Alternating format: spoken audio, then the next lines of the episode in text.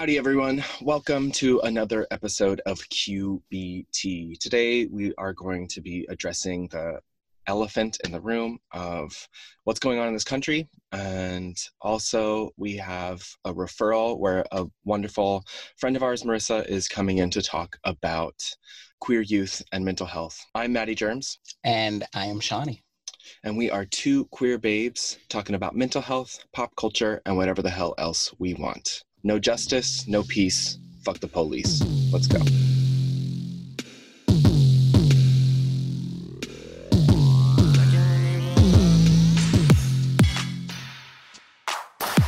Mm-hmm. Trying to talk slick, all up in my ear and shit. hey, Maddie girl. Hi, hi, hi, hi, hi, hi. Hello. Um, I think we're gonna cover a lot of ground on this episode a Maybe lot. So. so. everybody buckle in. Take know. a breath if you need to. Uh, we're uh, uh obviously going to aim to bring the same energies of holding multiple things at the same time. So um, I think as we laugh, no, we are not taking things less seriously or being less fucking angry. So. Oh, for sure. I. Uh... I'm going through a lot of emotions right now. So yeah. you might get bubbly Sean, you might get solemn Sean. Uh, we'll see. Yeah. But I guess we can start off with the homework review. Okay. How do you remember what the homework was? Yeah, so we were you offered um us a time to meditate or think about uh, accountable relationships in our life. So even if we didn't move on to the full conversation of we are now in accountability together. Um, there's at, least an intention to um, move forward and think about those relationships in our life. And I think when I thought about the homework, um, right after we recorded, I went backpacking with my partner and um, just got out into the fucking wild and felt really connected to them. And I, I think that I was going to bring this offering of like, um, accountability in romantic partnerships and then uh not that it wasn't shit before but the um the world got shittier. the world got shittier. And um i think that you and i were having an off recorded conversation a little bit around what does it mean to keep our friends accountable at this time? And for me as a white person what does it mean to alleviate some of the educating and some of the checking for black and brown folks in my life? Um i don't know we were talking about like the noticing of silence mm-hmm. and how that feels. Um, yeah, I mean, I think that I was attempting to do the homework and then, um, you know, George George Floyd and everything else prior to George Floyd happening kind of threw me off a bit. Um, but it did sort of the idea of accountability and holding people accountable, I realized was exhausting for me to have to do with my white friends because mm-hmm. at this point I should not have to. Mm-hmm. And it mm-hmm. not my responsibility as a black person to hold you accountable. Like a race is something that is evident, it's present at all times. And I can't keep reminding you of that. Like at this point, you should know that if you're white. You should just know that. And if you're uncomfortable with it, if it's not something you're okay with, then like figure the shit out and like get somebody to hold you accountable to like figuring it out and don't get a black person to do it because we're tired and we're not going to. It's just at this point just do better and that's just sort of where i'm at right now and i feel like you know a lot of the friendships that I have built over the years. I've been taking a, a, magnifying glass to over this last week and just seeing who has actually shown up and been a real ally and actually like gives a shit and is stepping up and doing something, yeah. and who is sitting there in silence, not saying anything and being very complicit in all of this. And we, like you said, Matt, we talked offline about this a bit, but if that's anxiety or if, again, if it's something you're just uncomfortable with, I'm not sympathetic to it. I'm just not. Like my existence is uncomfortable in America. So right. if that's what your excuse is, because that's what it is, it's an excuse, is like your anxiety or being uncomfortable about it, like save it and take it to somebody else who cares. Like yeah. save those white tears for somebody else because I do not care how you feel right now because my people are dying out on the streets. Yeah. Yeah. I think um, for folks, for white folks listening to this that maybe are identifying themselves in some of the frustration you're sharing, I think um, you should look to um, Black folks that have done a lot of this work already. There's a book by Layla Saad called Me and White Supremacy. Um, there is Toni Morrison. There is Bell Hooks. There are like pay Black people who've made a career of educating um, about race to educate yourself. Google it. Do not go to your Black friends right now asking what you need to do or that is performative. And um, what I'm hearing from you is check in on me, but don't ask me to hold your hand through this because that's that's not what this relationship that's not what an accountable relationship looks like right now correct that's absolutely it i mean if you want to make a difference if you want to change like make a change um I'll know that you want to do that because you'll just go figure out how to do it on your own. Like you won't need to ask me, right? I'm a okay with people checking in on me. I want you to check in on me and ask me how I'm doing because I have had a shit week. Mm-hmm. Um, but don't ask me how I'm doing and then follow up with like, well, what can I do to help? Right what do you mean what can you do to help? Like you tell me what can you do to help? Like i'm not you're like if you're white you're the one in power. Like at the end of the day i can't solve racism for you. I didn't invent racism. Black people didn't invent racism. Y'all did. So like if you want a solution to it y'all are gonna have to figure it out.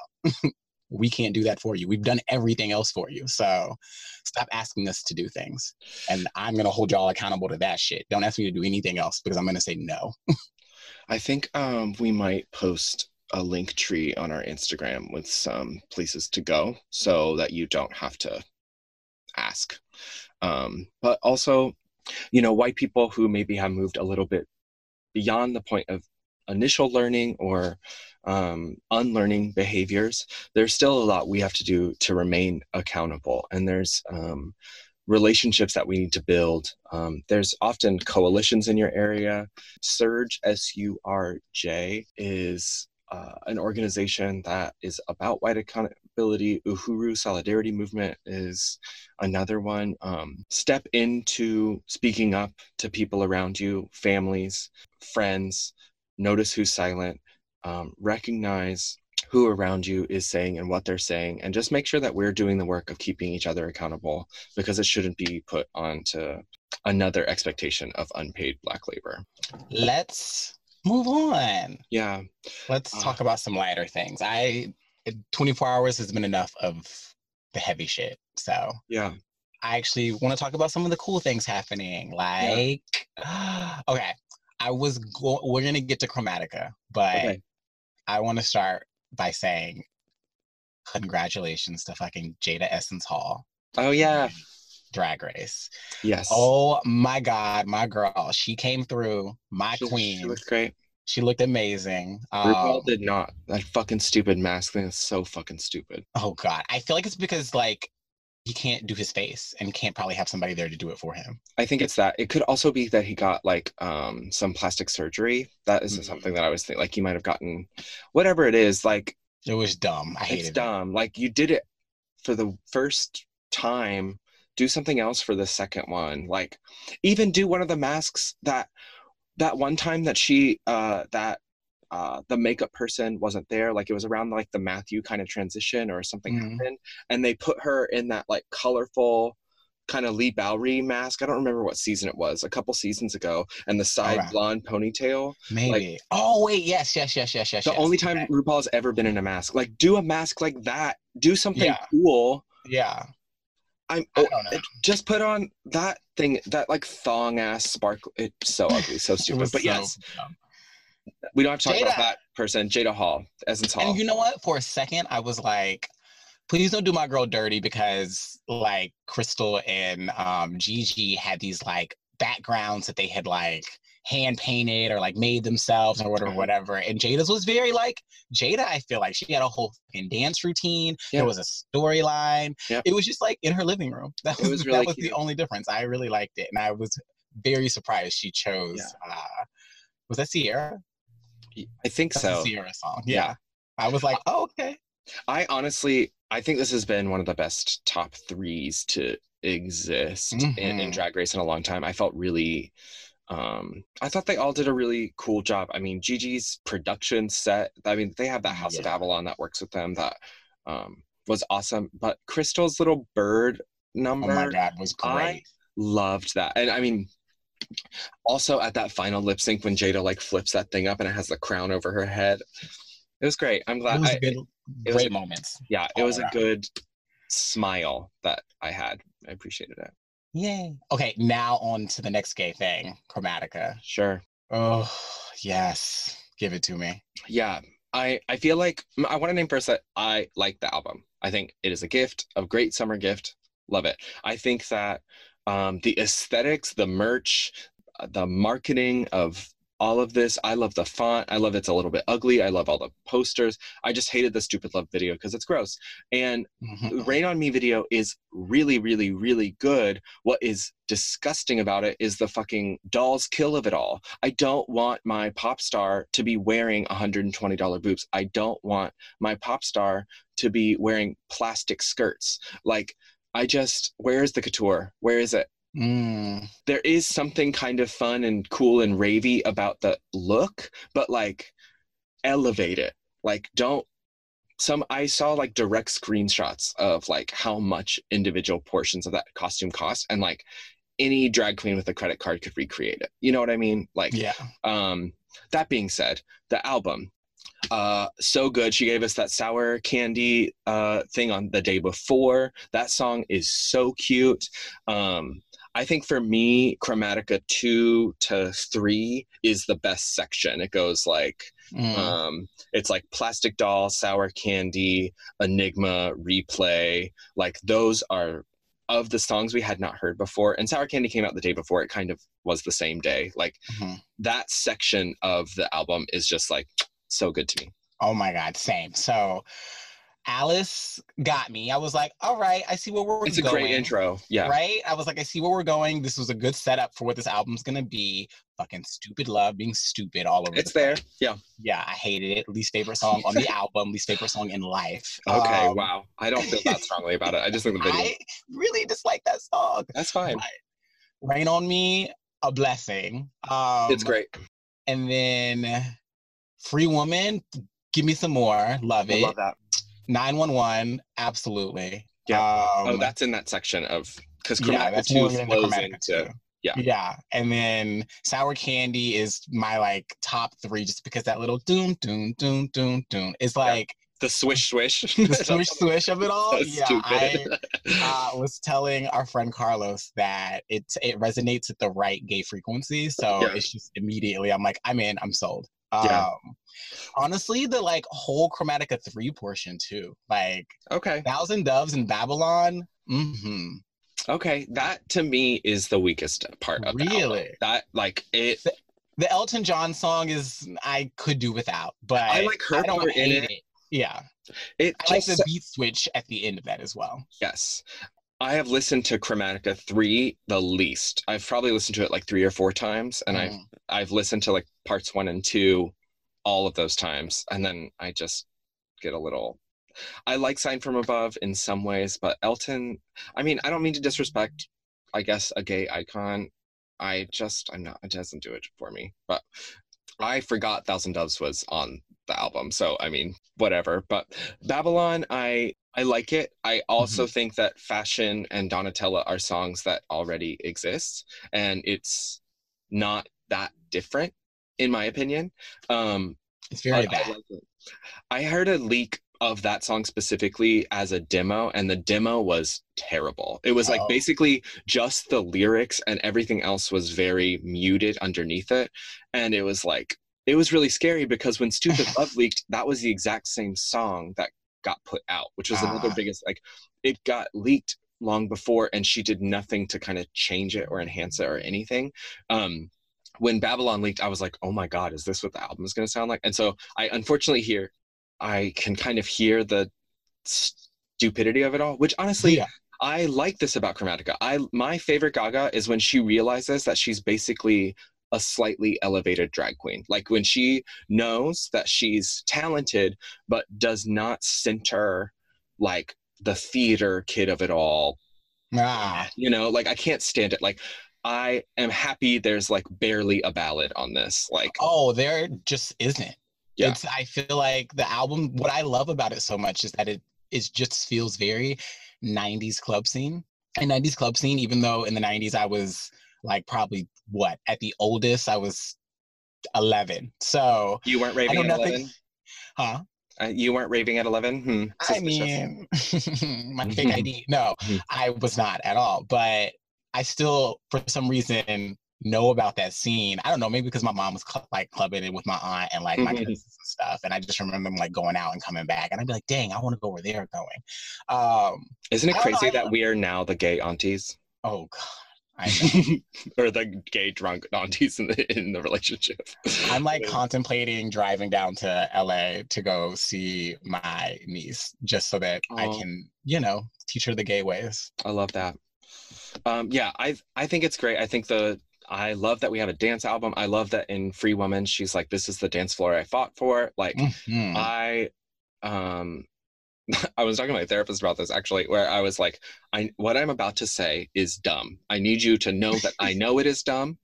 And I cried to this Lady Gaga song today while I was walking around because I just had been absorbing all this news. And then she comes out with like, this is the dance floor I fought for. And like I uh, can hold that an emotion of tears is a stupid response.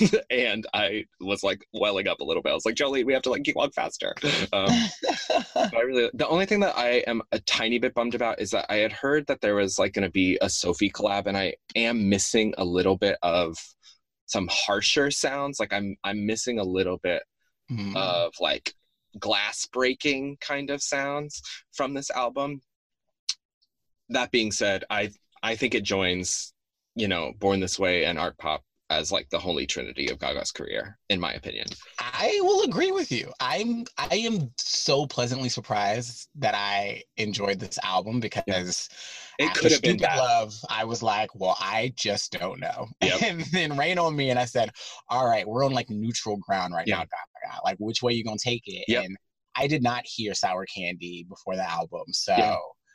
When I just got to it, I was like. All right, like I'm sold on this album this far. Like Yep. you, you have me. Like you hit, you're hitting me right in my gay little heart where Yeah. it needs to be. Um, and I like that there's not a ballad, you know? Like I Yeah. feel like right now in this day and age, I do not need to listen to a sad song. Yeah. so I I'm crying enough. Like Yeah. I don't need another sad song to cry to. Give me like a party album that I can like jump up and down in my apartment to by myself, which is all I did on Thursday night for like two hours. and I mean, it follows the tradition of like disco or, um, I don't know, fucking Robyn, where you can Mm. say sad things in a dance way. Like you can, yeah. you can utilize dance as a release of emotion, and there is like sadness to the sort of concept of this album, and she allows it to flow in a really um, dance way. It's fun. I'm happy that it wasn't terrible because it really could have been. It really could have been. um, TV. Are you? Have you seen Homecoming season two yet? Um, so I've seen those same two episodes that I told you I watched like Okay. a week ago. Um, But you liked those. I mean, we don't But have I did. I anything. yeah, no, I I liked those first two episodes. Homecoming is a show that I have to like sit down and just watch through. Yeah. And in order to do that, that means like I need a day where I'm just not doing anything. Yeah. like I've just been doing things every day. But I liked the first two episodes and I was like, all right, like I need to come back and just like finish this thing out. But if I'm gonna do it, I'm gonna do it in like one solid day. Yeah, I mean that's what we did. We came back from backpacking and just ordered food and then watched uh, the whole season. And to people who maybe haven't seen the first season, I there is stuff from the first season that you kind of need to know. There is a summary, kind of like last season on Homecoming, but I also watched like a ten minute YouTube video to remind me about what that was about.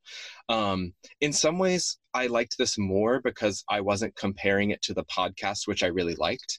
It was like Mm. a completely new thing and you kind of wake up with Janelle, Janelle Monáe's confusion and you're confused too. And it allows some um, stuff to get hammered out. She's amazing in it. I think some of the things that I have, um, I, I am of two minds with the show because it does some really, really, really cool acting portrayals for, and it features powerful women.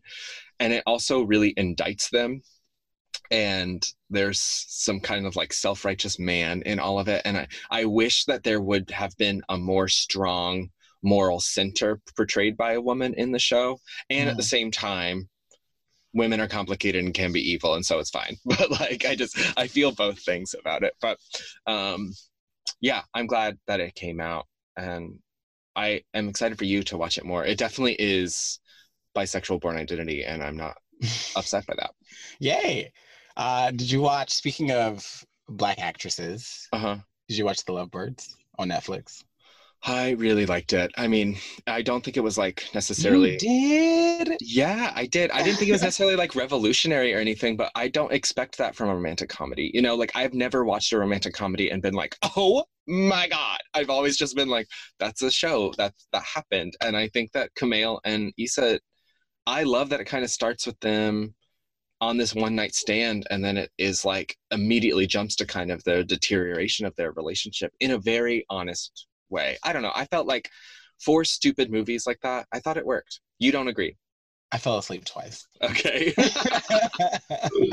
I did finish it out because I wanted to make sure I, I love Issa Rae, so I was like, I'm gonna watch Yeah. this and I'm gonna like watch it. But yo, you're right. I mean, it was it was a mediocre movie. yeah, I mean, I dual screened so it. Mediocre. Yeah.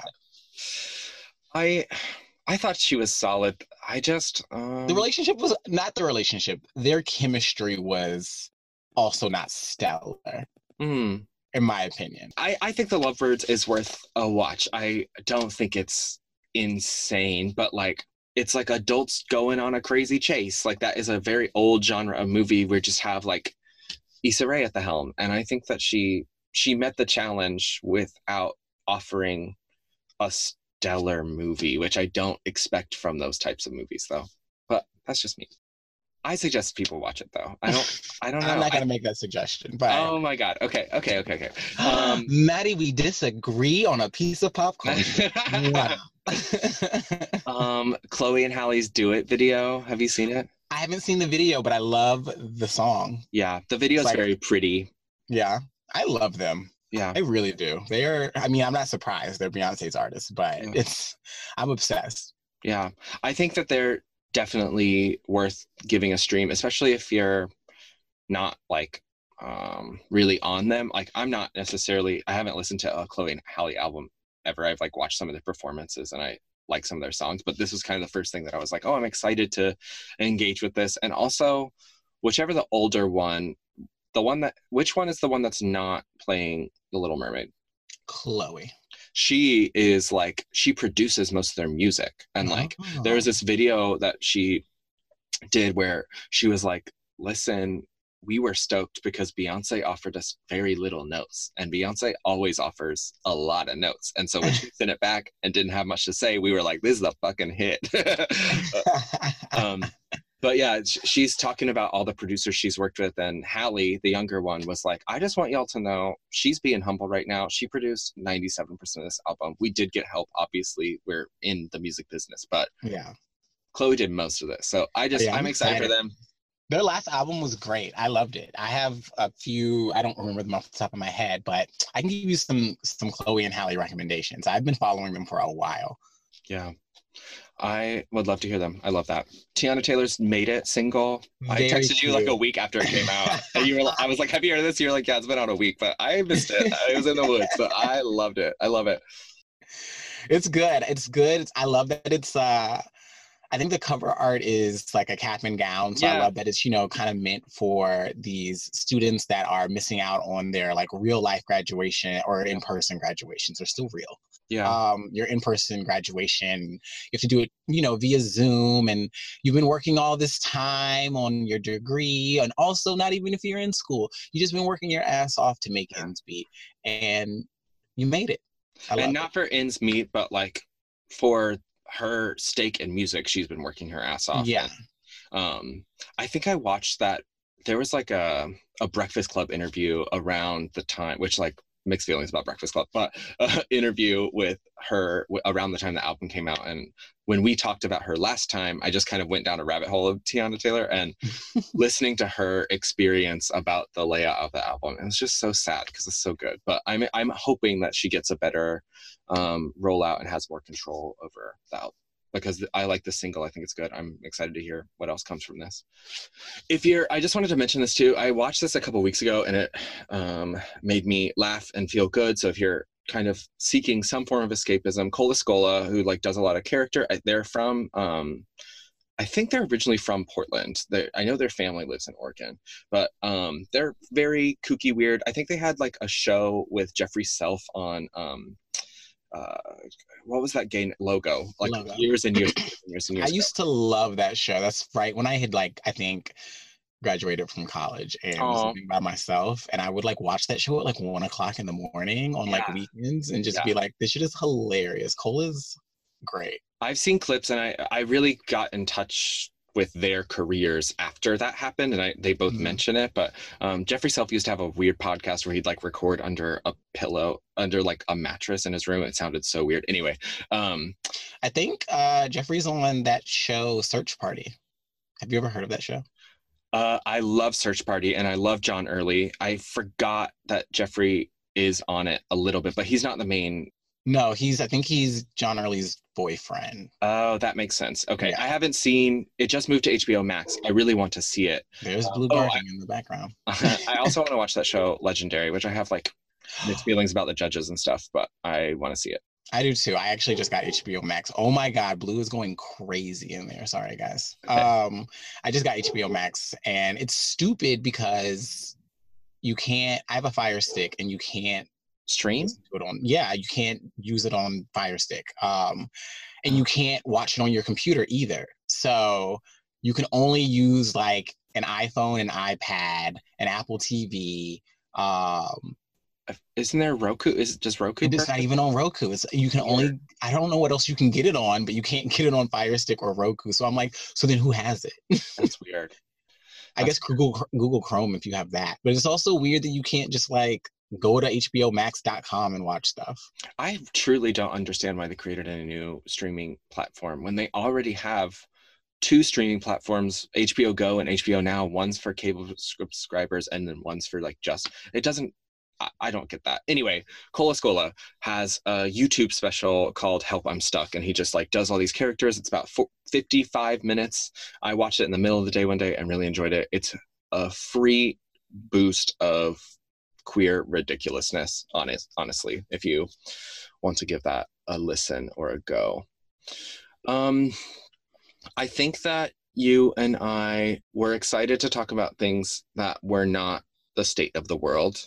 Hmm and i think even at the beginning of this week we maybe still felt the way of maybe mentioning and moving on. And at this point so much has been going on. It just feels irresponsible in a lot of ways to not talk about it in a different way especially in the ways that it's been affecting both of our mental health. But um how are you feeling about my, no you all can't hear this i'm waving my hands but just about everything right now. Um let's name emotions.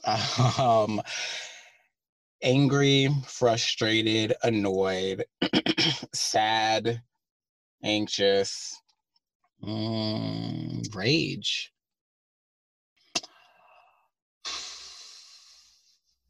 I almost said hopelessness, but I don't think I'm there yet. Um, yeah, just those. yeah It's a So- tough time. Yeah. And, you know, in case for some reason you've been under a rock, I feel like this week kind of started with the Central Park Karen with that dog she was choking, and, you know, I'm going to call the police. Um, and she used her white woman voice to say, an African American man is terrorizing me, taunting me, something, whatever. When he was just like asking her to get her fucking dog together. And it wasn't even rude. Like, Yeah, and she like was strangling the dog. the dog got taken away from her, which is cute. And she lost her job. Yeah. So yeah. So Um, fantastic. but that happened and then you know the murder of george floyd happened right after that another you know in like i can't breathe situation fucking cop who was later revealed to have worked with him for like almost 17 years at this thing. Like he fucking knew this guy. It wasn't even just like there's no even other excuse around, you know, I'm fearing for my life or whatever over a potential, I don't know if it was a check or a $20 bill. I've heard different things, but uh, a, per, a potentially fraudulent piece of uh, tender money yeah. That ended up being legal and real. So, like, capitalism kills us all, and capitalism literally at the hands of police killed George Floyd. It just like doesn't it's fucking outrageous. And it it it, it was almost like I don't know if I want to get into this right now. Maybe. Let's see. But it's almost like I heard about George Floyd and I not purposely ignored it, but almost was okay with being distracted so that I didn't have to actually look at the news story. Uh-huh. And then I read the news story and I didn't watch the video, but within the article I was looking at, of course, there was a, like an image. Yeah. And the image was a close up of his face as he, like you know, as he was dying. Yeah. And that image, it it burned itself into my brain, mm. and I have not been able to get that image out of my head for days now. Um, Fuck and this is a a reason why I don't need you guys sharing these videos or images because this is what it does to black people is now I'm triggered and now I have something burned in my brain that I'm not ever going to be able to unsee. Right. Right. And you know, since then, uh, Tony McDade, who is a trans man killed by police in Tallahassee after trying to defend himself against some people who were trying to kill him, like um, we talked about Breonna Taylor, and uh, it, it's hard to know um, in our in our attempt to explain what we're missing out on because we've said this before, but unfortunately, this list keeps growing, right? And mm-hmm. it's hard to keep up with, which is why um, there's protests and riots happening, you know, and um, I think it's really frustrating to see or hear people trying to police the way people are expressing this rage and anger when you know especially white people from their living rooms like to quote MLK at people and it's like but y'all shot him.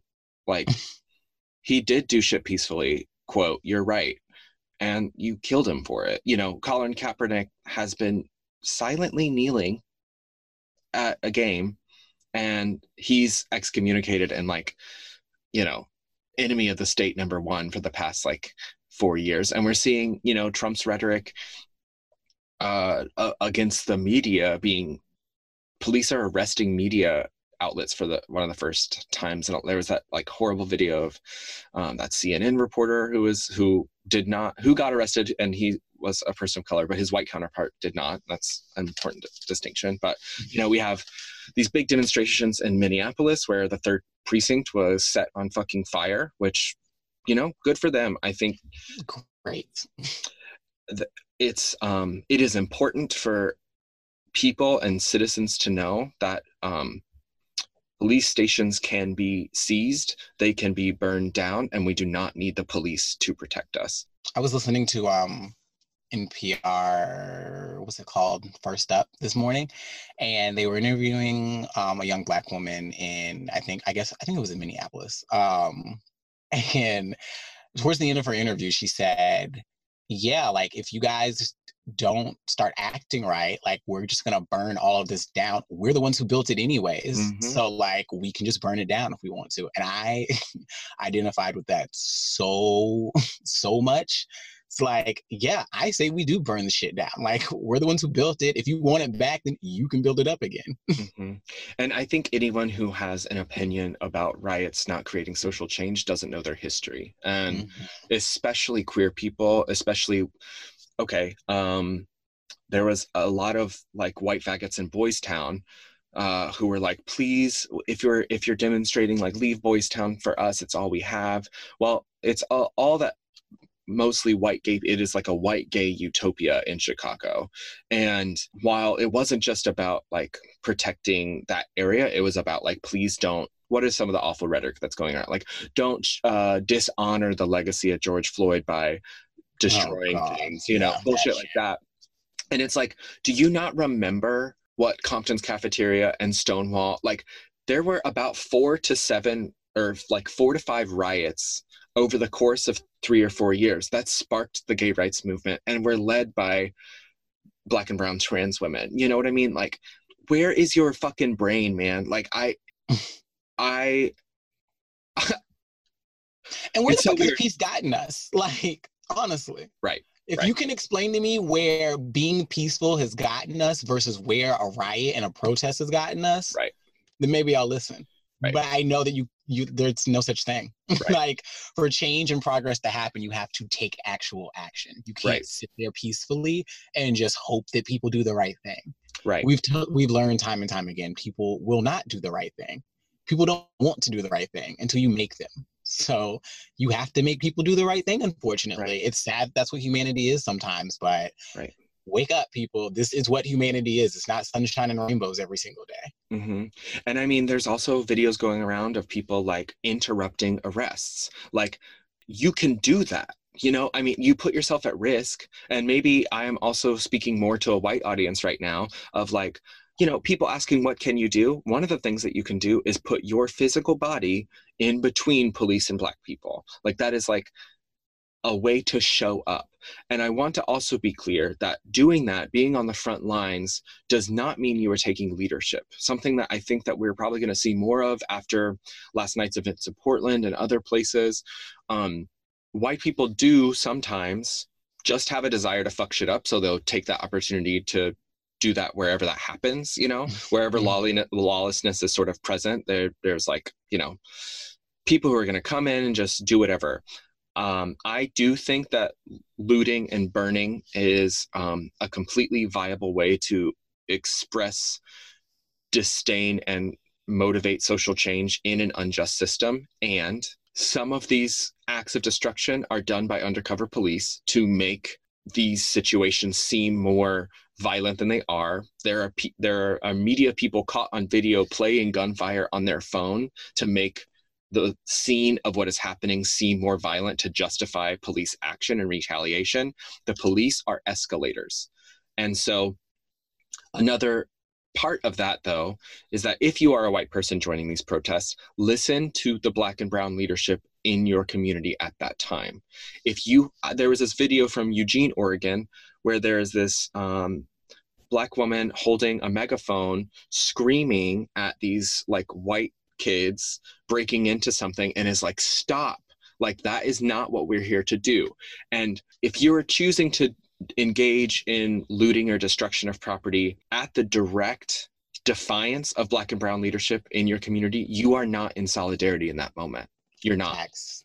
Facts. And um, I, I, want to be clear that I am very, very pro destroying police buildings. I am very, I am very, very pro um, fucking ripping a target to shreds. But also, if you're one of those people who got to successfully loot or take merchandise, don't you fucking dare, especially as a white person, hoard that shit or try and resell it for a profit. You should not be profiting off of trauma right now. You redistribute that out to your community. You give that shit away for free to people who need it. Hmm. I didn't even think about that shit. Ugh. Um, you know, I uh, when I'm t- when we're talking about accountability, and I think that maybe we'll talk about this further on another episode. I've been having some really tough conversations with my family and trying to hold my family accountable right now because I think I've said this before, but I come from Trump people, and um, while that is not something to be centered at this moment, I just think that other white people listening to this, if you have family or people in your life, we said this at the top of the show, and I'm going to say it again, and throughout our tenure here together on the it's podcast, you got to get your folks together you know, you gotta let him know it's fucking wrong. I mean, the world is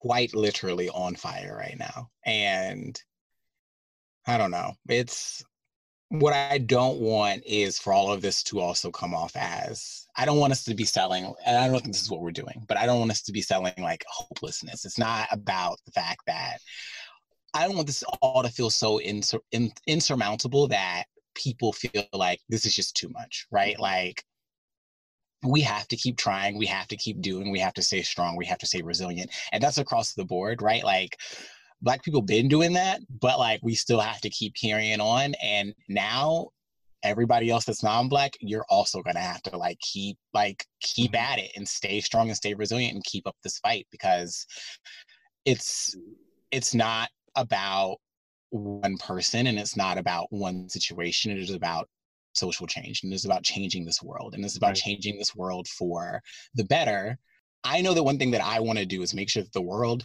is in a better place for young Black children, young Black children that are coming up in the world now, and for the future young Black children that I probably will never meet. And same for queer youth as well. I want to make sure, and especially for Black queer youth, I want to make sure that this world is in a better place that's going to be able to accept them and a place that they can not only survive, but also thrive being who they are without prejudice, without discrimination, without violence and police brutality like directed at them.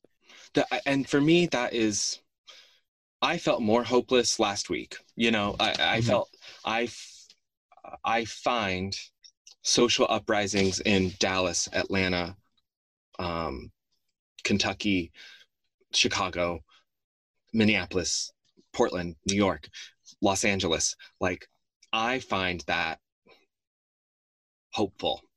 And while it sometimes brings a bit of a wave of a harsher response, um, but when we have the president, you know, calling for the murder of Black people um, explicitly and using segregationist language um, that is not even coded or dog whistling at this point, it's direct calls to murder when two weeks before white people with AR-15s are good people who need to be heard out. Like our anger is justified, and our anger, hopefully, like you're saying, is going to bring about a better future um, on this planet. And I think that we'll probably, I mean, especially like white folks in this moment, you might see folks around you that are beginning to get radicalized. They're like, they're taking this moment to step into whatever um, there are going to be lots of people who rightfully will shame them for not being involved until now. But if you have the capacity to coach and mentor, we need to be building this coalition. Like this movement has to grow. And so if there is space in your life to offer coaching and teaching and education, do that again so that the black and brown folks in your life don't have to bear the brunt of that or bear the consequences of you not doing that. Um, speaking of coalitions, I Larry Kramer died this week, um, who was very prominent in the ACT UP AIDS activism and other things, but that was a movement that was led by mostly queer people, but on the knowledge of the civil rights movement and the feminist movement, which was taught to white women by black women. So this organizing tactics are important and coalition building is important. And I am just like with Larry Kramer's death, I, I was able to rewatch um there's an act up documentary on uh, oh Kanopy which is that like free streaming service um, through the library um, we all the free streaming. I love uh, it. Services. No, it's amazing because it, it keeps a lot of like documentaries and stuff that you may not want to pay for, but like uh, anyway, they have like two documentaries on ACT UP. HBO has a docu- documentary on Larry Kramer himself, and I want to be clear, he has a complicated history. He um, he was an angry person who riled a lot of folks up and said a lot of really nasty things out of anger, and he moved us forward. And ACT UP is one of the only reasons that the government started responding and developing drugs that worked for people. ACT UP is one of the only reasons that women with HIV were getting drugs that worked for them. That only happened because these people staged die ins. They threw ashes of their friends on the lawns of the White House. You know what I mean? Anyway, I'm just making this connection because activism works. It fucking works. Mm-hmm. Riots work. It wasn't until after the riot that Minneapolis police decided to arrest the officer that killed um, George Floyd. You know what I mean? Mm-hmm. Um, and in terms of this podcast, as we're thinking about and have this conversation a little bit about better futures and talking to queer youth and thinking about how we can build those better futures, part of that is taking the brunt of that work in the moment, you know, and taking on the burden of making change in our area. Um, I just kind of wanted to close out this section uh, with a quote from Larry Kramer, who had a film history and then he was an author. He wrote Faggots and some plays, one of them being A Normal Heart, and then kind of moved into his activism. But um, this quote comes from A Normal Heart. He says, um, I belong to a culture that includes Proust, Henry James, Tchaikovsky, Cole Porter, Plato, Socrates, Aristotle, Alexander the Great, Michelangelo, Leonardo da Vinci, Christopher Marlowe, Walt Whitman, Herman Melville, Tennessee Williams, Byron, E.M. Forster, Lorca, Auden, Francis Bacon, James Baldwin, Harry Stack Sullivan, John Maynard Keynes, Dag Hammarskjöld. These are not invisible men. Did you know that an openly gay Englishman was responsible for, as any man, for winning the Second World War? His name was Alan Turing, and he cracked the Germans' Enigma code so that the Allies knew in advance what the Nazis were doing. And when the war was over, he committed suicide. He was so hounded for being gay. Why don't they teach any of this in the schools? If they did, maybe he wouldn't have killed himself, and maybe you wouldn't be so terrified of who you are. The only way we'll have real pride is when we demand recognition of a culture that isn't just sexual. It's all there. All through history, we've been there. But we have to claim it and identify who is in it and articulate what's in our minds and hearts and all our creative contributions to this earth. And until we do that, until we organize ourselves block by block, we're doomed. That's how I want to be defined as one of the men who fought the war. And while I don't identify as a man, that's how I want to be defined. I want to be defined I want my legacy to be someone who fought the war, you know? We can't fucking sit down, y'all. Now is not the time to sit down at all. And if you are, think about why that is. yeah, yeah.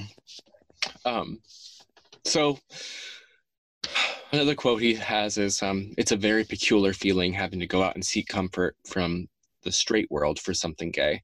And I think that our aim in this podcast is to center queer stories, to center the voices of folks of color and queer folks of color and try and make whew, um, a better future.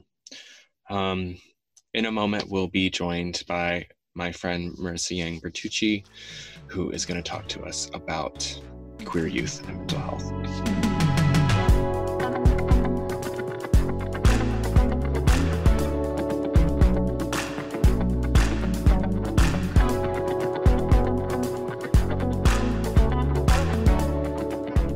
Friends. Welcome back. Um, this is a super exciting episode because we have our first referral. So, um, we are bringing in an expert pal um, into this. okay. um, my friend Marissa is here, um, and we are going to play a voicemail from someone who called in with a question, which you will hear in just a moment. Um, but before we do that, uh, I want to hand it over to Marissa. Welcome so much. Um, can you tell us a little bit about who you are and what you do? Yeah. Hi. Thank you. I would not call myself an expert at all. I uh, would. I just met you two seconds ago, and I'm also like, "Hey, Raw. I think you know what you're talking about." Yes. Yes. Yes. Okay. um, I I am sweating, but that's fine. it's hot. I'm Dewey, actually. um, my name is Marissa Yang Bertucci. People know me in the world by that. Um, I use she/her pronouns. I am a school based counselor. I'm very queer, mixed race. I'm light skinned in the world of people of color. Um, and I do a lot of youth organizing work through the Oregon Queer Youth Summit and do some like sexual sexualities trainings that I've concocted and adjusted um, and I just spend a lot of time thinking about how great young people are and how we have a lot to learn from them and a lot of respect to offer them. That's um, incredible, and I value that statement, and I and I am wanting to step into that space more. I think that um, as I came into social work, the first thing I said was that I don't want to work with kids, and that isn't um, so much like it doesn't come from any sort of place of like hatred or like anything like that, and more just is that is a learning edge for me, right? Mm-hmm. and so I think one of the reasons there's an invitation is because Shawnee, you have experience with youth. Um, and I didn't. And I know that Marissa, you have specific experience around this kind of like queer youth in Portland. And yeah, I just kind of wanted to tackle this question that we received together and explore a little bit around this broader topic of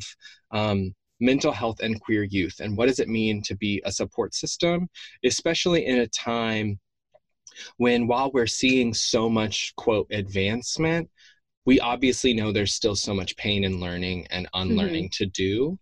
And what can we do as folks who may not have kids or don't have kids in our lives but like encounter queer youth? What does supporting that look like?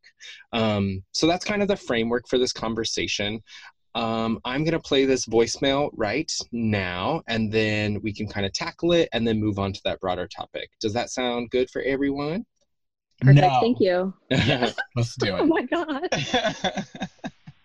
Hi, friends. I'm a longtime listener, first time caller. I'm a kind of mostly straight white lady teacher, and I'm, like many, trying to navigate switching my entire practice online and caring for my students. One thing that I'm doing as a distance learning teacher right now is supporting our gay babies as they go back into the closet for their own physical and emotional safety during quarantine. I'm sure it's also not just kiddos that are having to make these kinds of decisions. And I was wondering if y'all had any advice for maintaining mental health when in the quarantine closet. Thanks so much. Bye. So there you have it, folks. Um, and thank you again to our friend Julia who called in. Um, we want to hear from more of you. Um, but for now, let's dive into this. What advice do you two have? I'm going to stop talking for a second. Who wants to go first? I'll go first. I'm just going to volunteer yes, myself. um, I think it's less about, I don't want to offer advice, right? Like, I don't think, I'm not going to sit here and pretend like I have every single answer in the world for anything, but, you know, from my background and my perspective, um, having worked with disadvantaged youth, you know, those that come from a lower socioeconomic status, um, who also were suffering from a mental issue, I'll call it. It's not necessarily a disease or an illness. Um, some of that was, I mean, that in and of itself is difficult, belonging to what quote unquote as a lower class and then also struggling with a mental issue is just hard for anybody. Doing that as a youth is especially difficult. And then doing that as somebody that's young going through that and then is also identifying as queer um, can be especially challenging. So I guess what I'm getting at is pandemic or not, this is sort of like an issue across the board, right? Mm. I think that it's about the safety that one finds in their home and then what can they do when that safety isn't there? Pandemic if the pandemic isn't around then like sure you have school you might have other spaces that you kind of that you can go to. With the pandemic you don't really have those spaces that you can run to.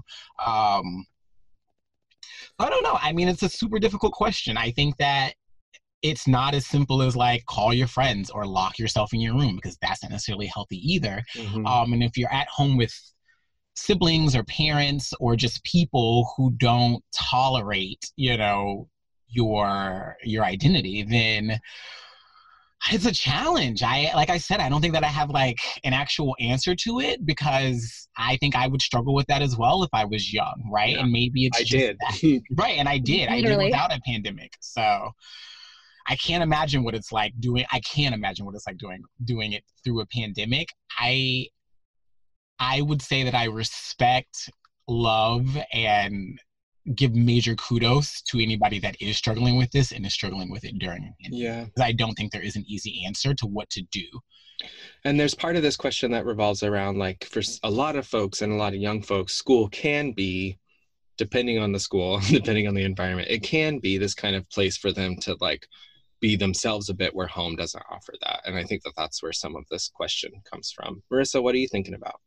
Yeah i think that's i have so much love for this question because i see i see a lot of radical energy in this question of a teacher who knows that there are a lot of limitations in the school environment and also limitations in, in the home environment.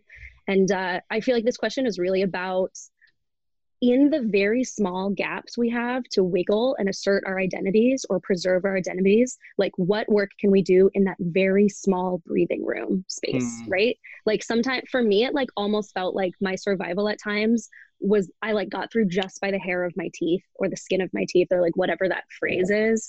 I like, don't know either. Just fucking barely, right? Like just barely we managed to survive.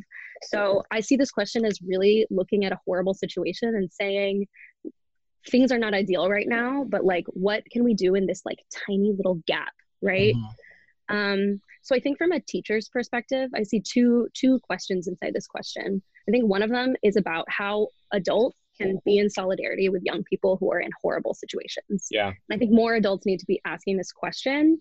Um, I am thinking about the ways that adults can really put themselves on the line to show up for young people and ways we can do that appropriately safely and ways that don't make it young people feel condescended to. Because mm-hmm. i don't mm-hmm. know about y'all but i remember being a teenager and having adults be like you seem troubled. May i be of assistance? Oh they were asking you that? They were just like you seem troubled. Just you're fine. Get out of my, my i had a lot more like you smell like cigarettes and i think you're a faggot. Can you go over there? Like, you... and you're like I don't want to talk to you either. So thank exactly. you. Like, yeah. I don't, I have no interest. I just remember like the visceral feeling of being uncomfortable when an adult tried to be, to yeah. show any interest in me. Cause especially when you occupy marginalized identities, you don't fucking trust people. You're like, right. why are you talking to me?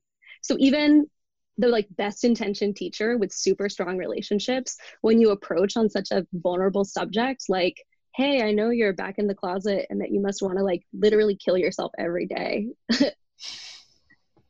and I that's think that a, that's not something you can broach, really. That's aggressive. No, and it's hard too because uh, not everyone is at the point where they know that they're in or out of the closet, right? Like it, it's sometimes like I know that there were people in my life that knew me before I knew me, you know, and mm.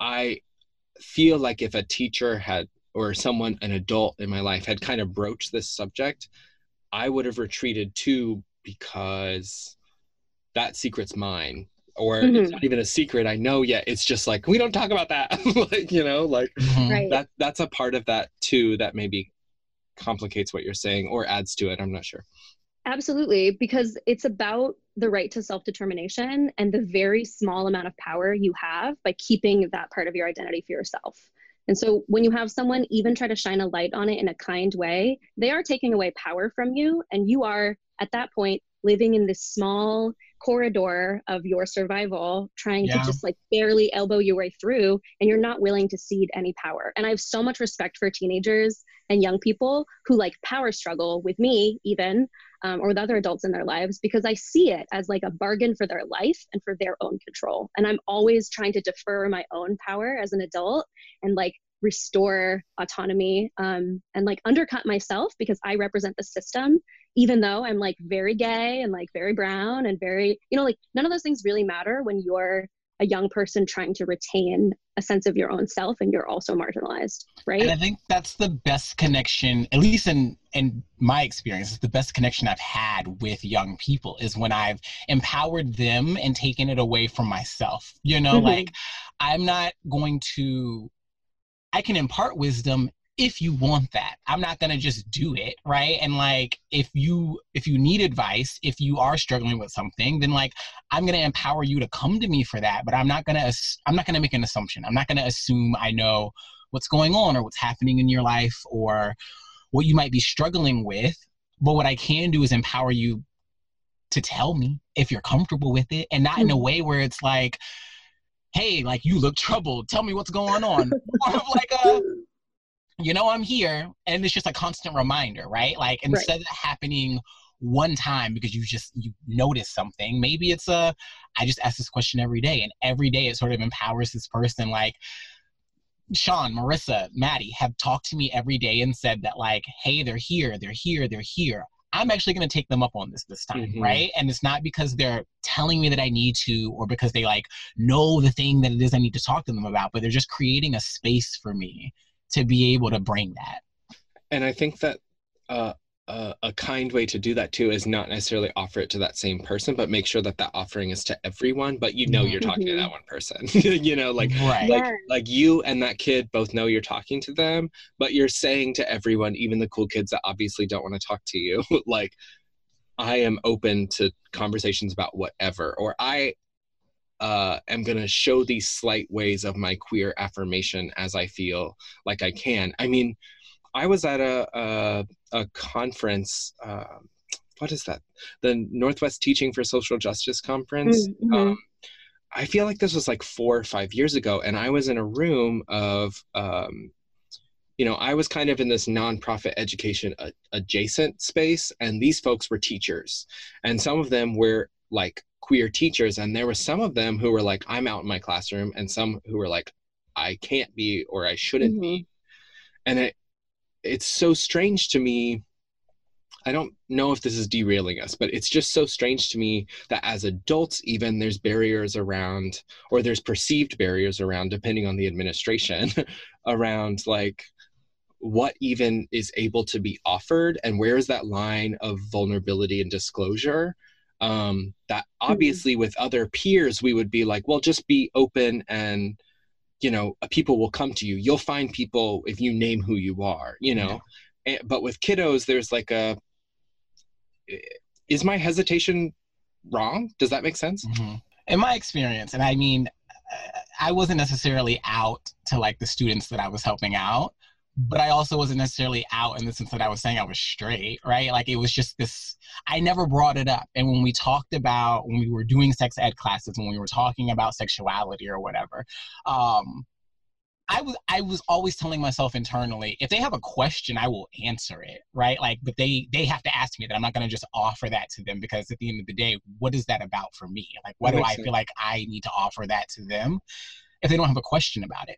And it's funny because none of their questions were around my sexuality, right? And I would like to say that, like most people, if you were to meet me, you'd probably think that I'm gay within the first five minutes, but it was never a question that came up. Their questions were just about what it means to like be going through puberty and to like mm-hmm. have these feelings and regardless of who they're like the, what those feelings are attached to and who they're directed at at the end of the day it doesn't like it really doesn't matter. Like you're going through this this time in your life where you're blooming and you're sort of figuring out who you are and your body's maturing regardless of if it's men women trees whatever like your body's feeling that right? And the position I took was more of I'm just I want to be here to answer the questions you have regardless of what they're about, right? And like I think that in a way that empowers queer youth to also feel accepted amongst their peers, right? Because to your mm-hmm. point, Maddie, if I'm offering that to everybody, then it's sort of equal. It's not like I'm singling out one particular sexuality or one particular type of student. And I also think that's important as well, like not showing favoritism any sort of way because you're not really helping anybody out. Mm. You're giving right. the others a reason to feel some kind of way at that point, you know? Right. You're like balancing this thing of how much self disclosure is appropriate, but then also the only way that we're going to get any vulnerability is if we engage in vulnerability as transactional, which it always is. So I'm often, because of the volume of the amount of students that I'm exposed to in my role as a counselor, I have to be really strategic with the way that I utilize self disclosure in order to get buy in because I feel like the more marginalized we are, the less we trust people because we've had to protect ourselves. So I know like I'm gonna have to show a little skin, especially because like I'm super femme, like very like people would often assume that I'm heterosexual just because we live in a very fucking straight worlds.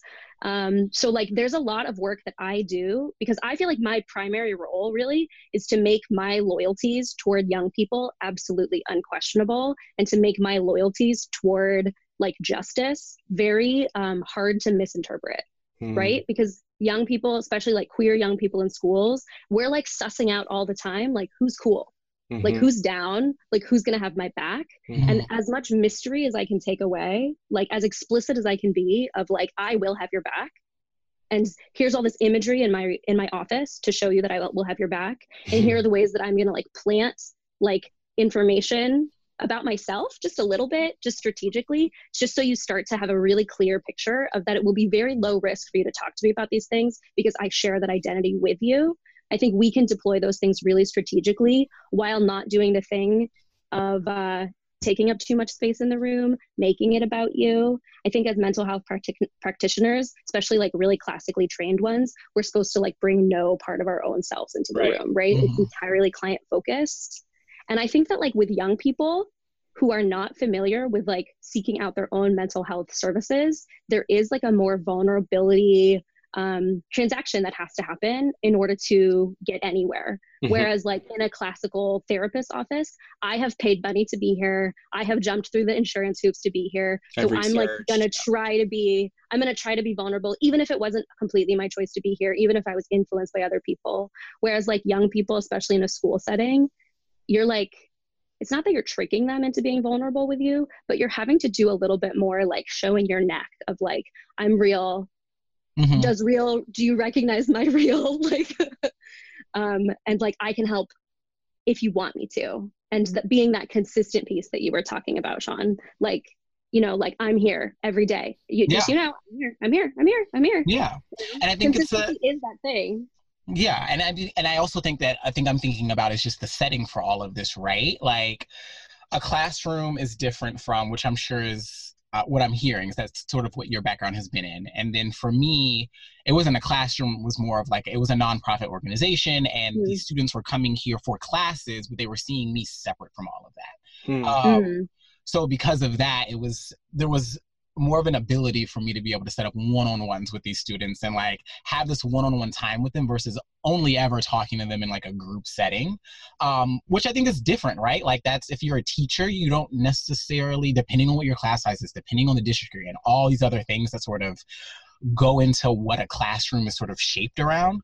Um, If you have 45 students in your class, like it's, it's difficult to carve out an hour every single day or like in a week for each one of those students for all the classes you have. Mhm. Um, so then I do think there is a, a point where if you are that kind of a teacher, you do sort of have to pick and choose. You have to sort of figure out like who are the ones that like really need me right now that like are actually going to get some sort of something from this and who are the ones that not to say like they're fine but like they might not need me right now right like Mhm. they're okay like let me focus in on this and i think there's a little bit of strategy and thinking you have to do around that as well when you can't create this this space one-on-one with a student and with a young person Mhm. And I, I think a cool strategy too that you know you're not naming exactly, but one, I'm hearing an advocacy for counselors and more than one counselor in schools. That's what I'm hearing. Yes. That's what I'm hearing in that.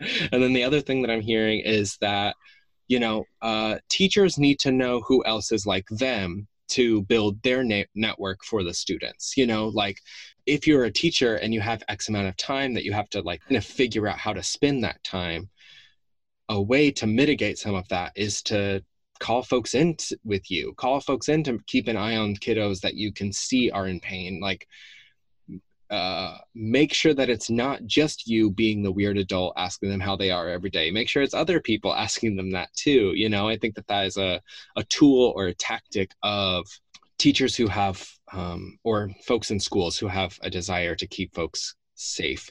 Yeah. I, I am thinking too about like we've gone a certain way but what does it i don't know what kiddos are listening. So uh, if there are kiddos that are listening and they're in the closet you know like we can talk about some tips there for now but like in terms of supporting those folks do we have any like specific tips? Do we mean resources for adults or resources for young folks? I think we can do both but maybe let's start with adults just so i kind of like m- move past this specific question of tips of how to support those folks in this kind of virtual closeted setting right? Mm. Like Yeah, I don't know, y'all. I like often ask myself as an employee of a of an institution meant to discipline and punish, am I willing to be fired for this? Yeah. And I think those of us who understand that these are the stakes and that there may be uh, consequences to us really trying to do our best work in service of young people, I think that we all should understand that that's a possibility and we have to choose our battles wisely but i'm really going to need educators to choose the side of taking a bigger risk because we've seen that not taking the bigger risk we might reach one or two young people save one or two lives but like the stakes could not be higher Mhm. Mhm.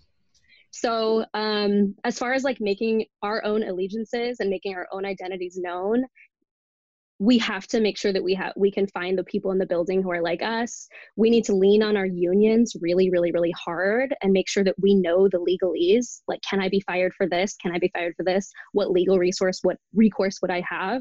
How do i position myself with as much or more information as the oppressor so that i can come in really strong when i decide to take a calculated risk?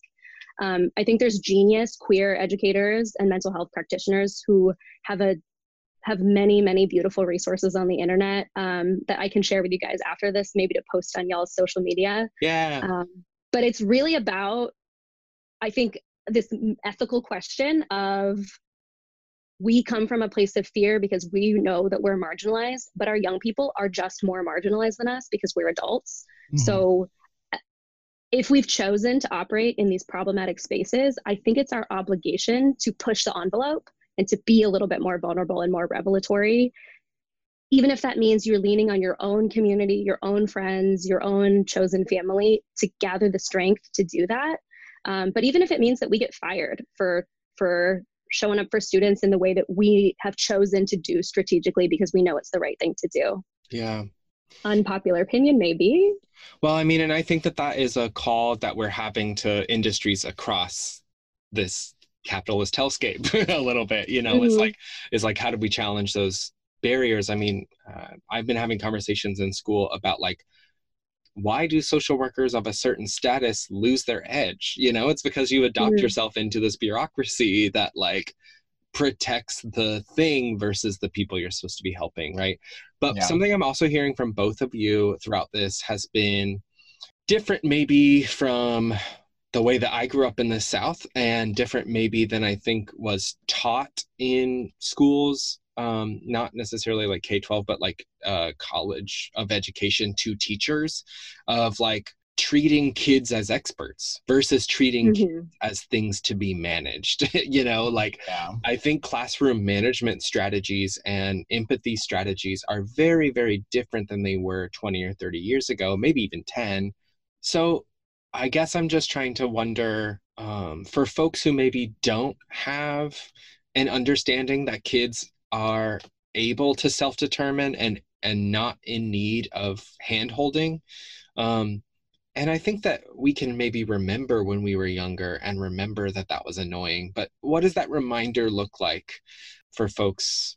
I don't know if that question makes sense. Do you all understand that question? Yeah, totally. you just have to the same way you would talk to an adult honestly? Like just talk to a kid that same way. I mean maybe censor out some very vulgar like lewd things but they're not idiots y'all. Like i remember i remember being a kid and being around situations and knowing what was going on nobody was talking to me about it or pretending like I didn't know what was going on. And it's just like to this day, like that kind of stuff influences a kid. So I don't know, like I just treat them like an adult, right? And I I can't state that enough. I know it sounds weird, but yeah, treat them like the expert, treat them like the adult. I mean, literally look at this kid, listen to what they're saying, and think about the same advice you would give an adult, and then just maybe take out the lewd, like whatever extra stuff you probably tell an adult. But like the same advice still stands, right? Like if they're wondering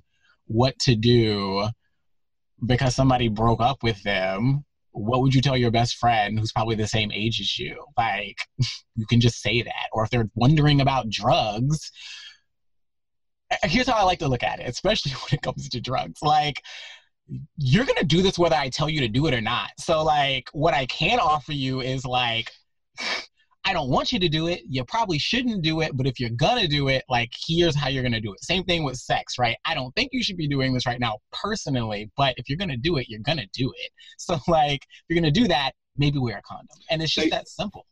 You're saying give kids your leftover baggie from the weekend. Yeah. Okay. Like, I have some Coke here. Do you want it? Yeah. So, no, absolutely. Come on down to the staff bathroom. Let's see what's up. absolutely not. But I mean, again, it's about that autonomy, right? Like, my one of my favorite phrases in life uh, just for anybody is people are going to do what they want to do because they want to do it and it's just it's that simple it really is that simple if you look at human behavior that way it's that's what drives it it's just like people are going to do what they want to do because they want to do it you can give them all the advice in the world they're still going to do it you can shame them all you want they're going to do it like so if you're working with that sort of mentality of like these kids are going to do what they want to do because a they're kids their brains aren't fully formed like they're not making critical decisions they're not making those decisions very well so they're not thinking critically. So if you can understand that and just say like well they're gonna do what they want to do because they're kids like what can i offer them that's gonna keep them safe and the safest that they can possibly be in that situation you're more likely to get them safe in that situation versus sort of this this uh, model that is don't do this. Listen to me. I'm the expert. I've lived my life and this is what i'm saying is right so you need to follow what i'm doing. Instead i can offer you that but also if you want to follow your own path you can do that as well. Just maybe think about these other guardrails and other things you can do in your life. Yeah totally. And like kids literally are experts and they know so much better about themselves than we do. Um, i feel like i get my mind blown like 20 times a day from some of the shit they say. What I really like about young people is how chaotic they are. Like just developmentally, I think you touched on that a little bit, Shawnee. Just like just some parts of the brain are working a little bit differently, developmentally mm-hmm. speaking. And I don't like romanticization of young people that's like, gosh, they just aren't jaded yet. Like they just they're so their imaginations are like amazing. Like what's actually happening is like a very complex and chaotic combination of chemicals yeah. and that makes young people fascinating and also geniuses um, and as much as we can honor that in young people in how we talk to them like with respect kind of like you're saying um, editing yourself really as little as possible i think young people can all of us really can smell authenticity. Um, and there's just mm. not a lot of buy-in to to adhere to social norms when you're young and you already don't trust adults. You're like why would i why would i ever? Yeah. And i mean kids are also looking at adults like with like resentment and sort of like well i don't want my life to be like yours. So mm-hmm. you know it's it, it doesn't really help to offer advice that i guess you have followed in your life in some way, shape, or form because they're probably already looking at you just like, oh, you're a gross adult. Like, why would I want to be like what you are? totally. It's about like honoring choices, offering choices. I never, like y'all, like any good mental health provider, I never offer advice or offer anything prescriptive. I validate and say, it sounds like this is what you're going through. Does that sound true to what your experience is? I would imagine that makes you feel XYZ way. Try to get as precise as you can. Listen so closely to kids, right? And like really see if you can hear the values underneath what they're saying and their ideas about the world about what they're saying. And if you can engage with young people with that kind of presence, they are fucking fascinating yeah. and mm-hmm. it's easy to listen to them because they're so fascinating um, and then you offer I know other people who might have chosen to do a few things in the situation. Do you want to hear about what some people I know have done? And once that young person tells you, yes, I would be interested in knowing what those people have done, you can present them a menu of things, mm-hmm. a few choices to work between, and ask them really good questions like, well, what do you think will happen if you choose to do that? How do you think it'll make you feel if you choose to do that? If you want to do the Coke, um, which like many of us have done, right? Like, what are you hoping to get out of that? Um, and listen with real intensity um, and curiosity about what their answers are. Um, and that will get you a lot further as far as building relationship and being authentic i think. Do you feel like that advice changes at all when that relationship isn't quote professional? Like if my if the queer person young queer person in my life is my friend's child or a hmm. cousin or uh, i'm trying to think of a scenario just because like it isn't in my wheelhouse a lot right now but i'm just like there are certain clinical limitations that you're kind of speaking to a little bit that i think are super important um, do you feel like there's any difference if that relationship is not as prescriptive yeah absolutely and this is when we have to be super aware of our positionality as adults because particularly young queer people if we didn't get the kind of attachment affirmations that we really needed as young people we're looking for unconditional um, displays of connection, especially from adults and young people. I remember doing this and being so wild. I would like push it with the adults who showed me any kind of connection in my life. I would push it. And I was in some very risky situations as a teenager because of this. And like For real. when we're when we're in unstructured situations with young people and we want to talk to them like human beings and engage with them vulnerably, I think that we have an obligation to engage in realness with them. And maybe we do talk a little bit more about um, explicitly about sex and drugs and rock and roll in those conversations. I think it's awesome to do that if you have an opportunity, but you also have that obligation in that conversation to name. I don't want you to ever feel like I'm taking advantage of you. Sometimes older people take advantage of younger people in the queer community, and you might really like it because it feels like attention. And I don't ever want to exploit you that way because I respect you. And it's our obligation as adults to name that when we're in unstructured spaces with young people, with young queer people. Give them that affirmation as much as possible, but like keep it cute, you know? Yeah. That is such an important offering. And I'm recognizing, I'm like, I'm recognizing in this moment that I'm like uh, being flooded with shit that I have not remembered for years, which is like, um, okay. And uh, that's part of this podcast is the, the free flowing of the, you know, this experimental therapy, which is also production and all this shit, whatever. You know, uh, I remember in my life uh, when I was a kid, I knew very, very few queer people, if they, if uh, at least out, you know, and the one- of them was this uh, cousin. And I remember one time I saw him when I was like 11. And I remember to this day the one thing I heard him say.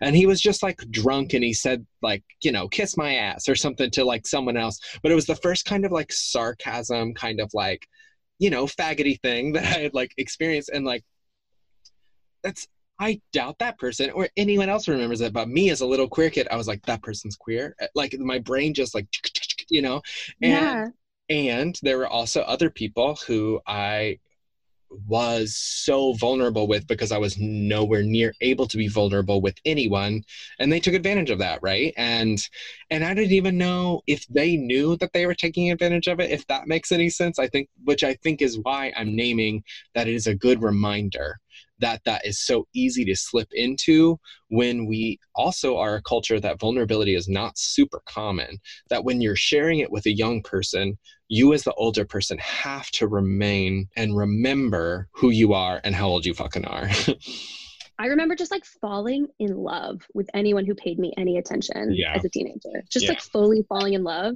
and being so brazen with how I went about expressing that, like really pushing envelopes. And I mean, there was some really sketchy stuff that happens. And I look back on that with such um, tenderness and care for my young self because I was like, damn, like you just really were so thirsty for any affection. And because you have all those hormones, and because you're searching for recognition, you like put it into a romantic or a sexual category, and it's very tricky in the queer community how much that turn that actually does turn sexual, and there's like big age differences that are very problematic. Well, call me by your name is what you're saying Very. he was so much older than the peach. oh my god timmy chalamet years older than Oh the peach my! He took advantage of that peach. Of that peach. I'm Did not ask that peach for consent. no i uh yeah for real shawnee what were you gonna say Uh, I was just gonna say, like, to answer this person's question, I just had a thought, and that's good yeah, those are important. Um, if you can, I'm just thinking about all this happening in a digital setting, right? And I don't know what the rules are at your school. I personally, if you guys know me, can be very radical and sometimes I'm very, I don't give a shit about the rules. Like, this is what's right, so this is what I'm doing. And if people want to have a whole thing about it, then we can have a whole thing about it. But I'm still going to be empowered for like standing up to your point, Marissa, like for justice and for the right thing. And if you want to fire me for that, then like whatever, my feelings aren't hurt. Like I know that I'm doing the right thing and you guys are dicks. Anyways, that aside, if you can, like see if you can seek out one-on-one time with these quote unquote students that you that you notice and that you're hearing about in your classroom. And if that's not allowed, if you can't, I would, I think we touched on this as well. See who is around in your faculty, right? Are there guidance counselors? Are there queer members of your staff, you know, that could maybe talk to that student. And again, I know that there's maybe boundaries and things that you can talk to them that you can't talk to them about. I know there's like school hours and this, that, and the third. I'm not saying call the student at 11 o'clock at night and have a discussion about it. But um, if you can, see if there is a way to build a team internally. And if that team is you and one other person that you've just partnered with, and set up some kind of one-on-one time with this student during school hours if you can um, and then tell that student like if you can find a safe space right like i know literally going back in the closet is metaphorically and literally probably difficult for a student to do but if you can still support them and help them and that's sort of the safe space they have to create to survive the pandemic then listen we're all in survival mode right now. It's about surviving. Like, I hate to say it, but like, there isn't that physical space where they can go to to thrive at this moment. So we have to sort of work with what we have, which is why I think it was why it was so difficult for me to answer the question at the beginning because it was just like, well, I don't know how to get this student to thrive in a pandemic because I don't think anybody's thriving right now. Mm, that's fair. Um, but what we can do is get these students to survive, right? Like suicide rates have gone up, surprisingly, uh, in America. And I don't discount the fact that queer youth are probably a high statistic, a high statistic and a high number within all of that. So for me, it's about just survival. Like, let's just get you through this pandemic right now. And if that does mean you have to literally go back in the closet to have the conversations with the right people, if that's going to keep you alive another day, then do it. I love what you're talking about uh, mechanisms of survival, especially with these intense limitations we have in the digital setting. I think that even as we're releasing this, we have like one or two more weeks left of school, depending on the district. So it's really about pushing out links and connections to all students as quickly as possible and to mm-hmm. use language in the ways we reach out to students that do the broaching for us by saying, I know that your living situation may not be supportive of you and your identities right now. I know I'm, I'm going to validate that you may be feeling trapped and alone, and I hear you.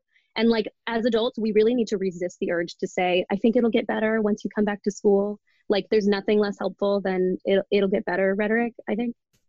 Um, because without that prefrontal cortex, which finishes developing at age 25, the long term thinking and the ability to glom onto hope that happens, um, that maybe like those of us who are older, like can really strategize for long term hope young people just like are not able to do that because their brains are not allowing them to. So it's a trap to tell them.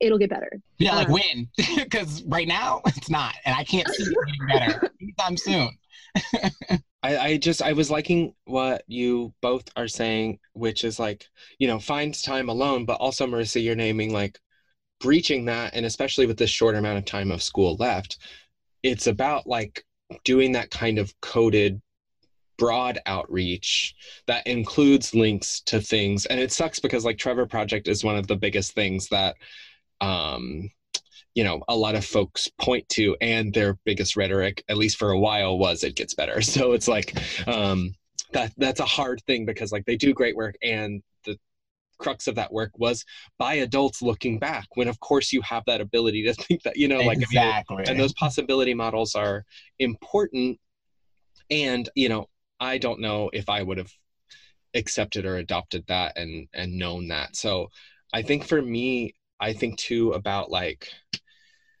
if I don't have people I can reach out to, there's art to reach out to. Like there is um there are queer movies, there are like queer things that can kind of like point you to this space of reflection and you can be in your bed absorbing them and feel warm when obviously the world outside of that is shitty, you know, and like um I mean, kids have so much access now in ways that I don't think I did. And I I think that there was a part of this conversation where we were going to try and really like look back at to what we needed but i feel like that's going to be a whole other episode so like focusing on the now but was there anything else that you had to offer about how to think about supporting queer kiddos in 2020 I think it's really all about the validation of personal experiences and acknowledgement that suffering is happening and that it feels really real right now. And as, as much as we're able to do that, we can invite connection back. But even just receiving acknowledgement that home might suck right now and it might suck all summer.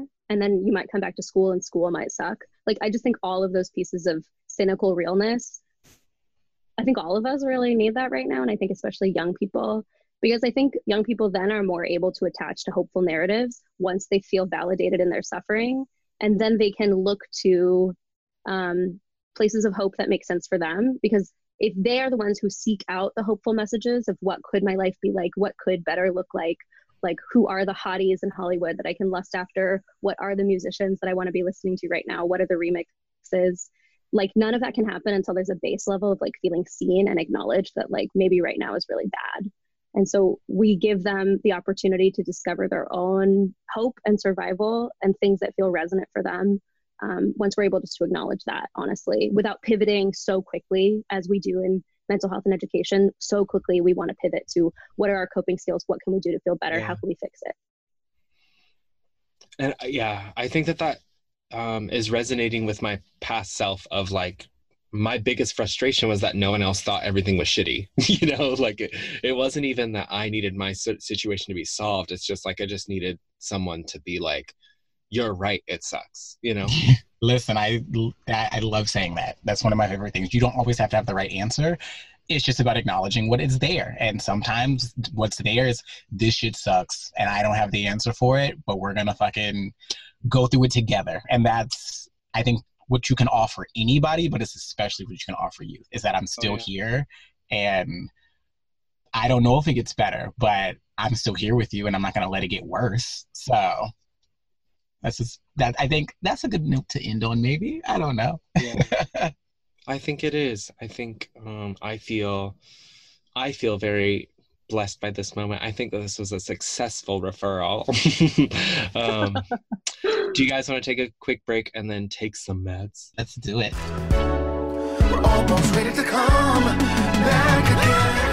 Okay, friends, we're back, and like every week, we are going to take some meds. And for those who don't know, that's things that bring us joy, calm, peace, silliness, happiness, whatever's just making us feel fucking right. For myself, I have a very beautiful friend, Jordan Hernandez, who is a writer in Portland, um, who's been engaging in some audio projects.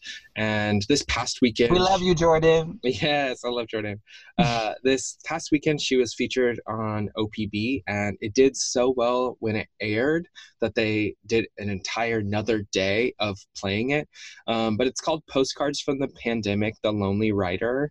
Um, so if you Google that and OPB. Um, there's also a YouTube video. It's about four minutes, but it's essentially just reflections of being a single person in this time and missing touch and missing people and missing items and missing frivolity. And um, i love this person so much like they're listed as my sister on all emergency contacts you know like i love this person so much.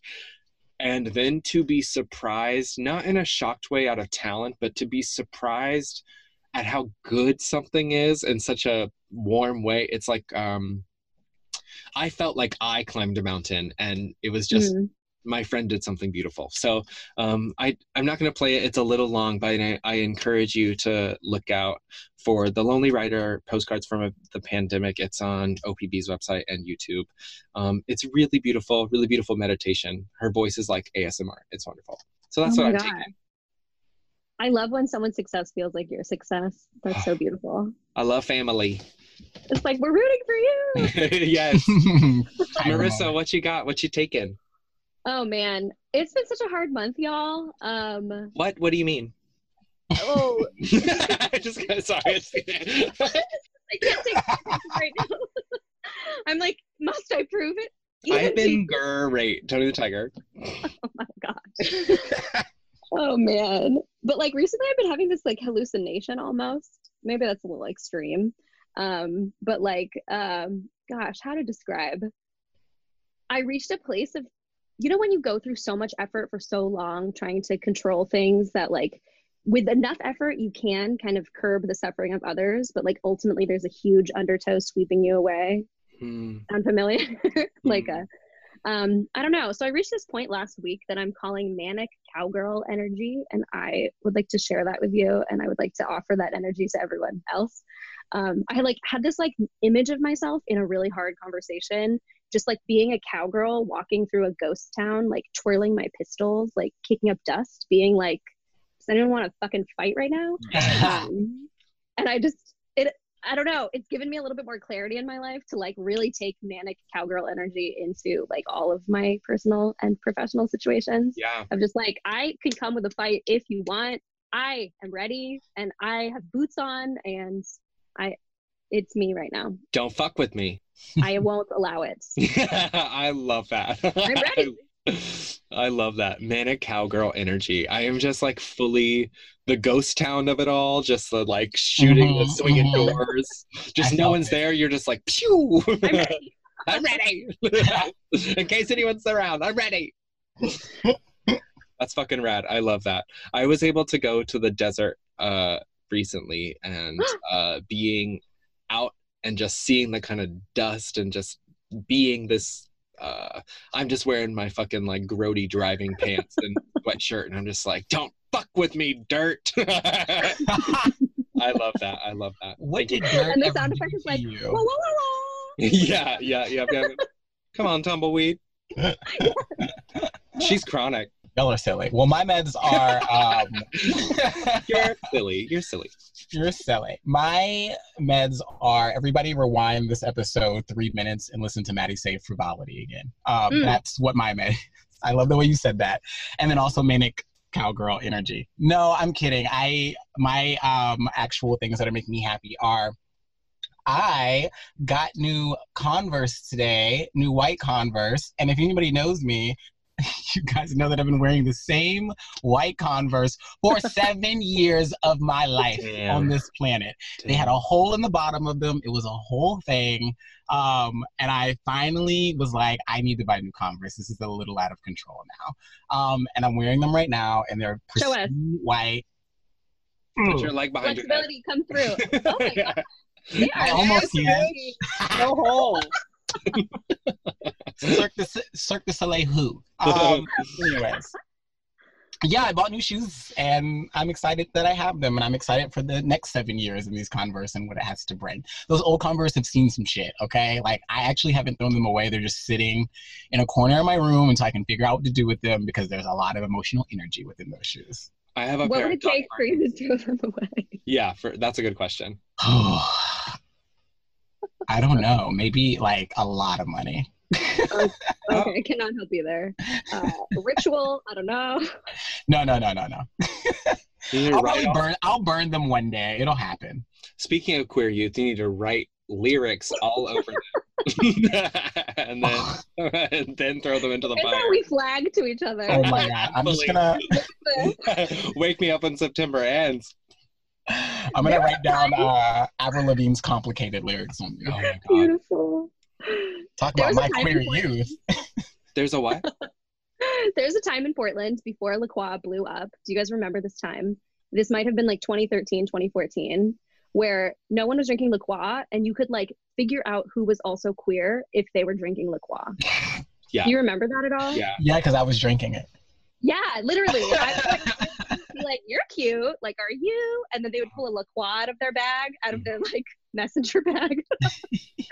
And I'd be like, oh, I see.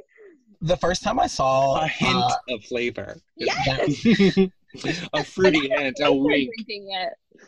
Yeah. the first time I saw La Croix, I was like, "Is this La La Croix? What is this?" Unfortunately, it's LaCroix, but La Croix is absolutely the way to say it. I can't It's drink it if. I can't pronounce it. oh my God. Tequila. Oh my God. okay. Well, I feel like we have had such a successful run today. Thank you, Marissa, so much for joining us and sharing with us. I feel lighter when I came into this, honestly, kind of heavy. And Mhm. I, I really appreciate uh, what you've had to offer and the insight that you've shared with me and made me feel more hopeful about these kiddos. I, I worry about them and I'm also simultaneously very afraid of them. so it's like, it's uh, I, I, I find both things and uh, they are super terrifying. Children are terrifying. It's because of their power. I know. Yeah. I see a group of teenagers. We don't have to record this. I see a group of teenagers just like walking by, and I will lose my shit. I'll be like, "Oh my god, I have to cross." It's too many teenagers and they're cool and like they have all the power. I have 0 Mhm. So I'm just gonna go over here. I have money, an apartment, love, music, autonomy, and I am afraid of because guess teenagers what? not Those thinking I'm going to teenagers- be cool. I'm going to be like, ah, you just know I'm such a loser. You know what? The teenagers are like, love, ugh, money, ugh. You have a job? No, we don't do any of that. We're just out on these streets. And it's like, damn, I wish I could just be out on these streets too, but I can't. I have to keep a One of these my dog's days. head. Put your mask on. They're cooler than us. It's true. Thanks, you guys. You're doing such great work, and you're so funny, so cute. Thank you. Kind. You're al- also doing amazing work. Please continue doing that and helping out our young people because I'm not anymore and I think about them all the fucking time. They're the best. You're the best. That, Shawnee, that was so beautiful. I'm so happy. Me too. I mean, I started off this podcast and this day feeling really down for obvious reasons, and that really lifted my spirits. Yeah. I think um, most of our li- listeners and um, just we were commiserating a bit recently um, off air that this has been a hard fucking week, man. And um, to honor that, our homework this week take care of yourselves, babes. And my challenge, if there is a challenge, is to reach out to the people that you love and remind them that you love them. Um, I think that that builds off of our accountability um, meditation from last week. especially if they're black. I can't harp on that enough. If you have black friends, please reach out to them. They are not going to reach out to you. Hell yeah. Um, send some love around. Take care of yourselves. We love you. And um, as you can tell from this episode, we really value your input. Um, we developed an entire working episode around a, call that we got. So please share your experience doing the homework, taking your meds, what's making you happy, whatever the hell else you want. Send us um, an email at qbtpodcast at gmail.com or leave us a voicemail at 971 220 8874. And you can follow us at QBT on Instagram, Twitter, and Facebook. Please don't forget to subscribe and share those five star reviews. Spread the word. And thank you to Marquis and Shanti Darling for letting us use their music. And as always, thank you to Ali Kiltz for helping us with editing. Listen to her podcast, Trace Material, about the history and future of hemp. Shawnee, are you ready to take a nap or go to sleep or take care of each It is my other? Or something? bedtime. I was supposed Yeah. to be asleep 15 minutes ago. That tequila's hitting, Mama. oh, it was your mama's birthday. It was. Happy birthday, Mom. I love Happy birthday, you. Mommy. Uh, mm. Bye, bye, bye, bye, bye. Okay, I love you. Love you. Bye. Bye, boo.